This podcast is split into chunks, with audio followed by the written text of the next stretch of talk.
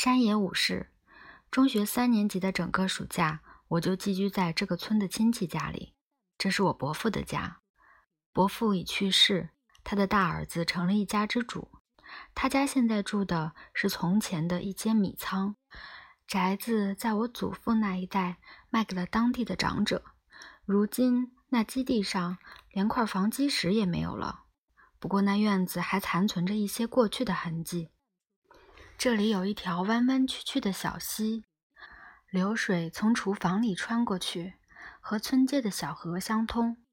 据说从前在这个厨房里抓到过鲑鱼，厨房安水闸的地方就是洗槽，鲑鱼就曾游到过这里。这洞曾经是米仓的房舍，那船子像普通房舍的柱子那么粗，顶梁柱以及支撑檩的大梁。无不粗而结实，柱子和柱与柱之间的拱全都泛着黑光。把我这个中学三年级的学生寄养在这里，纯粹是父亲的主意。因为我的身体太弱，想让我在这里好好锻炼。父亲给本家主人写的信里，给我详细安排了锻炼课程。这家主人也严格按照父亲提出的要求办事。这些锻炼项目对我这个城市长大的人来说是十分严酷的。早晨很早我就得起床，吃过早饭后，他就让我带上够两个人吃两顿的米饭以及大酱、咸菜等，把这些通通装进一个大食盒里，还要带上一口锅，仿佛赶出家门似的催我上路。大门外有一位本族的小学六年级的学生在等我。这孩子每次都带一张捕鱼的大网和一杆长柄耙子。总而言之，午晚两顿饭必须在外面吃。这就是告诉你，如果在咸菜之外还想吃点别的，那就只有自己动手捕鱼了。所谓长柄耙子，实际上是一根圆木，顶端安着一块方形的木板，用它推水，把鱼赶到大网里去。陪我一起出去的小学生身体非常结实，他拾起那耙子来灵活自如。可我拿起来一试，沉得吓人。拿着它赶鱼，简直是一项相当重的体力劳动了。我可不愿意每顿饭净吃咸菜，所以不得不使着耙子赶鱼。那小学生只管下网，绝对不耍耙子赶鱼。我觉得简直是岂有此理。就把耙子捅给他，说：“你也敢？”可他却说：“不行，这是命令。”我父亲的命令竟然灌到这小鬼的脑袋里。我在惊讶之余也是无话可说了。在外面吃午饭时，因为是夏季，所以一般总在凉爽的森林里吃。先埋上两根 Y 字形的树枝，架上横梁，再在梁上挂锅。拾来枯枝做柴，锅倒是铁打的，用这个锅来做背烧。鱼主要是鲫鱼和鲤鱼，有时加些山蒜或山菜。筷子是削了树枝做成的。这种饭菜出乎意料的好吃。写文章当然要写，从来没有吃过这么好吃的东西。不过有些言过其实。尽管如此。那好吃的程度也确实非同寻常，和后来我热衷登山时在山上吃的饭团的美味不分高低。我们的晚饭常常在河边吃，山峡映了西天，也映在河面上。在这样的河边吃晚饭别有风味。吃罢晚饭，天全黑下来后，我们就回家。回到家来洗澡时，我已经昏昏欲睡了。我在地炉旁喝一杯茶，就再也支持不住，立刻倒在床上。除了雨天外，整个暑假我每天都过着和山野武士一样的生活。这期间，我感到捕鱼有趣，所以也就不觉得那耙子有多么重了。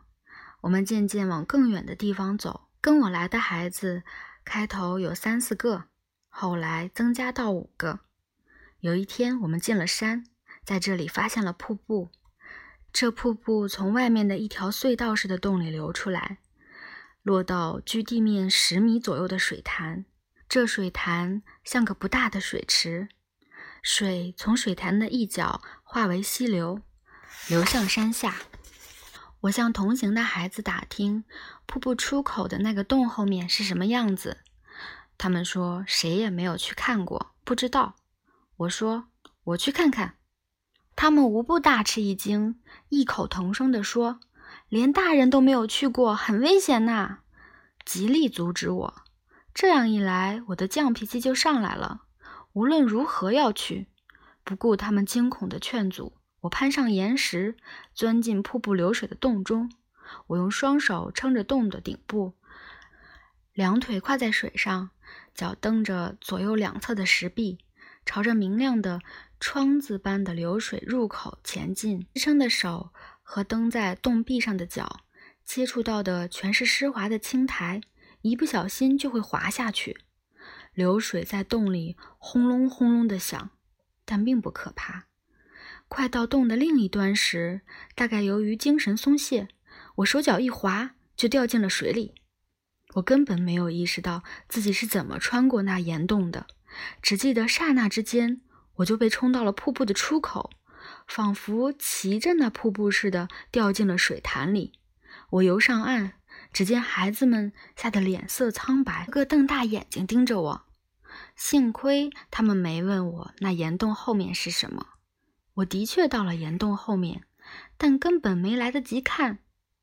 这以后，我又干了一件蠢事，使本村的少年们更为吃惊。从丰川到角馆的半路上，有条名叫玉川的大河，河水有一处打着很大的漩涡。本村的少年们在河里游泳时都怕这个地方，谁也不敢靠近它。我知道后，立刻犯了老毛病，非去试试不可。当然，大家一听就吓得连忙阻止我。可是他们越阻止，我就越想跳进去试试。最后定好条件，少年们把他们的带子连结起来，一端绑住我的胸，万一出事就拉着带子。就这样，我跳进了漩涡，但是这袋子反倒碍了事。我进中学后，就在月岛学习观海派的游泳法，经练习过在载重一千石量的大船底下潜泳。当时发生了教师事先讲过的情况：我到达千石船中央的时候，突然被船底紧紧吸住了。这种情况教师已经讲过，所以。尽管我脊背被船底吸住，然而并未手慌脚乱。我把身体一转，变成了面朝船底，两手两脚猛推船底，倒爬似的从船底冲了出来。因为我有这个经验，所以跳进漩涡时就没有把它放在心上。可是跳进漩涡之后，就立刻被它按到河底了。因为我有钻千石船船底的经验，就不断告诫自己，不能慌，不能慌，一定要从河底逃开。但是绑在我胸部的带子被岸上的人们扯得紧紧的，我想动也动不了。我慌了神，拼命挣扎，但仍然动不了。时，我只好被迫朝袋子拉我的方向，从船底拼命地横爬过去。这样我才能离开了河底。我用脚蹬水而行，终于浮出水面。本村的少年们这时真吓破了胆，个个都瞪大眼睛盯着我。促使我敢于冒这样的危险是有原因的。我是被寄养在丰川村的，前面我已经提到，只有下雨天才不被赶出去。那真是勤耕雨读的生活。下雨天读读书。尽管也打开作业本子，但不认真对待它。我读书的地方是一间有神龛的小屋。一天，我正在这里读书，本家主人走进来，从神龛下面的小柜子，也许是抽屉，从里面拿出黑泽家家谱给我看。最上面的一个名字是安倍真人，这个名字下面画着线。线下列着几个名字，三个名字叫黑泽明三郎。这个名字下面的线列着许多人，都是黑泽什么什么。据本家主人说，这位安倍真人的第三子叫黑泽尻三郎，是黑泽家的祖先。这位黑泽尻三郎的名字我是第一次听到，但安倍真人却是熟悉的。他是历史书上有名的平安朝中期澳洲武士，名赖时，地名宗人，因背叛朝命，与源赖义战败而死。这个人是第一个谋反者，其次又是战败而死，这使我觉得遗憾。但是安倍真人既然是黑泽尻三郎之父，我觉得崇拜这样的祖先够气魄。于于是不由得勇气大增，结果闹出了钻瀑布洞、掉进瀑布潭、跳进大河的漩涡等诸多蠢事。